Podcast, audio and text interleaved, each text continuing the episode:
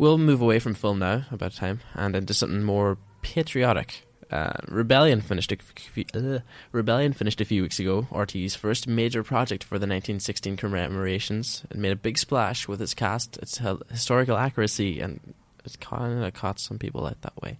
People weren't too shy about criticizing it, whether it be on social media or on the Late Late Show. I was lucky enough to have a word with the maker Colin Teevan to see just what he had in mind when he was making it.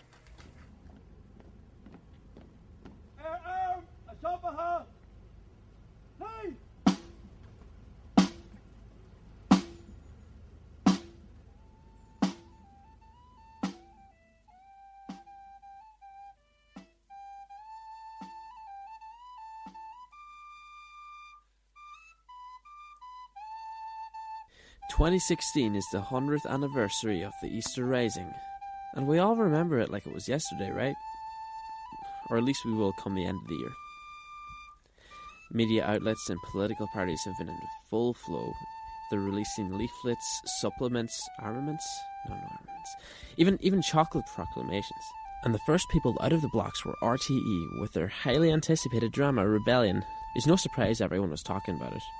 With a cast boasting Aidan Gillen, Brian Gleeson, Ruth Bradley, and of course, notorious love hate cat killer Barry Keoghan, amongst others, people took to Twitter to have their say. Eamon Lowe said, RTE, surely they didn't sing the Irish anthem in English inside the GPO in 1916. Aidan O'D said, I wasn't going to give out about the love hate cast, but this is taking the piss. Did he just get a part for killing that cat? Hashtag rebellion. Colm Kenny said, Catelyn Stark, Barristan Selmy, and that guy who shot the cat from Love Hate, all in rebellion. And Vonnie quite eloquently put, Pretty much the same as Love Hate then, all riding in rifles. Hashtag rebellion. But distracting castings aside, it was pretty good going. So, how is it born? Well, it turns out creator Colin Teevan has some history with the RTE. He made Charlie the dramatisation of former Taoiseach Charlie Haughey they came to me saying they were looking for an idea and they had an idea, and I said I really didn't want to do that idea. Uh, and they said, why not? And I actually talked them through all my issues with what I didn't want to do, um, which was the great heroic man version of Irish history. Um, and um, from that discussion, they seemed to be excited with what I did propose. So, why not go for the heroic version? nationalists, you might want to cover your ears. One, I'm bored of the usual uh, grand, uh, heroic, and rather teleological nationalist version of history that you know somehow uh, national independence was some historical inevitability. It really wasn't. So you know we all we all live through times. We don't know which way history is going to fall, and I wanted to see a version of history which, you know, which uh, gave a sense of that. You know, no one knew what was actually going to befall for the next eight or ten years. So nobody knew what was going to happen. So what way did he take it? I, I really wanted to look at um, what it was like to live through those times. I was less interested with mm. why all the grand decisions were made. So working from the, that kind of people's eye view uh, point of view um, led me to research the kind of witness statements and testimonies, I suppose, of more uh, you know, just more uh, average, normal people and how they experienced it. What was it like to live through those times? Is there a crucial difference here? The, I, I, was very struck by the fact that the Dublin crowd really en masse uh, almost rejected the nationalists uh, and the, the, the, rebels initially. And it's really only after the executions that the, the sort of popular opinion began to change. Um, and so I wanted to sort of reflect that journey. You know, that that's the journey of the series of rebellion from mm. uh, a rejection of, um, I suppose, violent uh, nationalism to uh, the majority of people be- becoming so disillusioned with British rule that they begin to um, swing behind it. Mm. so and that's not normally the story that's taken, uh, uh, the, the, the, line that's given. So it's unconventional how it's politics. I'm sure that's refreshing for everyone, right? dreadful farrago. Badly written, badly directed, and I've spent a better hour watching paint dry. Uh oh. That was the sound of Robert Ballagh. He's an Irish artist, and that clip was from The Late Late Show after the first few episodes of Rebellion were out. Some people just don't like change, but I'm sure Colin wasn't too hard on him though.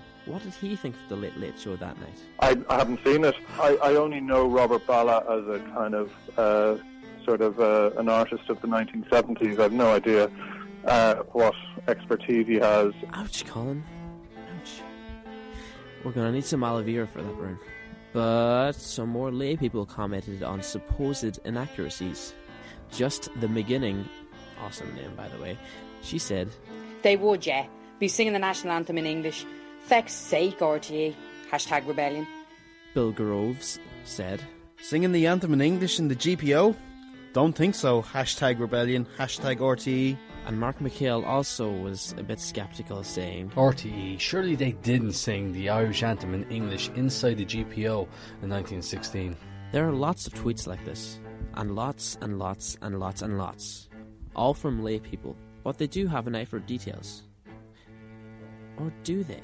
You know, when some of these people go, you know, it's outrageous that they never would have sung the, the national anthem in English in the GPO, uh, whereas actually the Irish version hadn't been, wasn't written till the 1920s.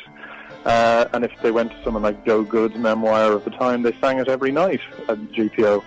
Or, you know, there was complaints about the shooting of Constable O'Brien, and actually, you know, we got that historically exactly accurate. Sock 'em, Colin. Sock 'em. But it can't all be right, is it? There are a few tiny historical inaccuracies, uh, but actually, you know, things like using the word brainwash. But I'd stand over every uh, actual incident in the in the whole drama. Well, okay. So every major incident was right in Rebellion. But what of Charlie? I may be taking liberties here, but the best incident in Charlie for me is the fight in the Dáil. For those of you not in the know, it's where Des O'Malley pulls a sword from the wall and waves it around madly. Irish TV magic. So that was all kosher, yeah? It, it sort of happened. Don't tear down my dreams, Colin. Uh, there was a huge punch up after that. Um, after that vote of confidence, that Charlie narrowly Okay. won. He had a lot of supporters in the lobbies, and all the ushers had been told to go home, and they uh, attacked the uh, TDs who'd voted against him. Um, now, uh, the Des O'Malley did not wave a scimitar. uh, however, I, I read that one TD um, in his memoir said he had actually, uh, when they were punching Jim Gibbons, um, they to, to the ground, and he died two weeks later of a heart attack. Sorry about that, Jim. Um, he actually had a ceremonial samurai sword he had taken in to hang on his office wall, and he drew it. And never mind. So what happened? everyone backed off, and that was the end of that. So, in one sense, and Des O'Malley, very, uh, I believe, said in the papers last year, it wasn't true, but in, in spirit, it sort of happened.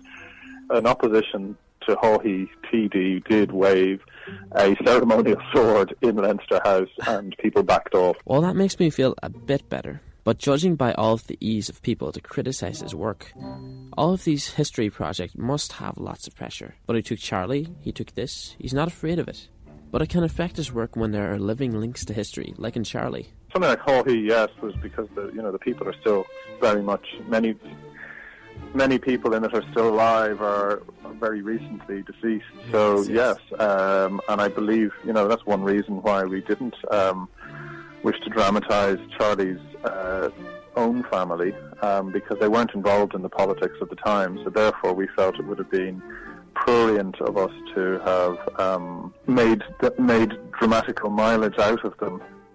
But surely leaving such a big part of his life out would affect his telling of it, no? I, as I said, I'm interested. I was interested in Charlie, the politician. I was interested in his absolute craving for power, um, and what drove that, and what lengths he would go to, but also, I mean, what some of the achievements he may had, and it was that story, not the, the domestic story, that interested me. I mean, there's obviously can be could be a story there. Um, Diplomatic as always there, Colin.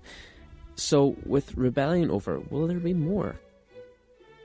Rebellion 2 is in development. Um, that doesn't mean it's been greenlit yet, but uh, it is one of the things that the writer always has to work. The writer has to do his work before everyone else. I have to carry on like it is happening.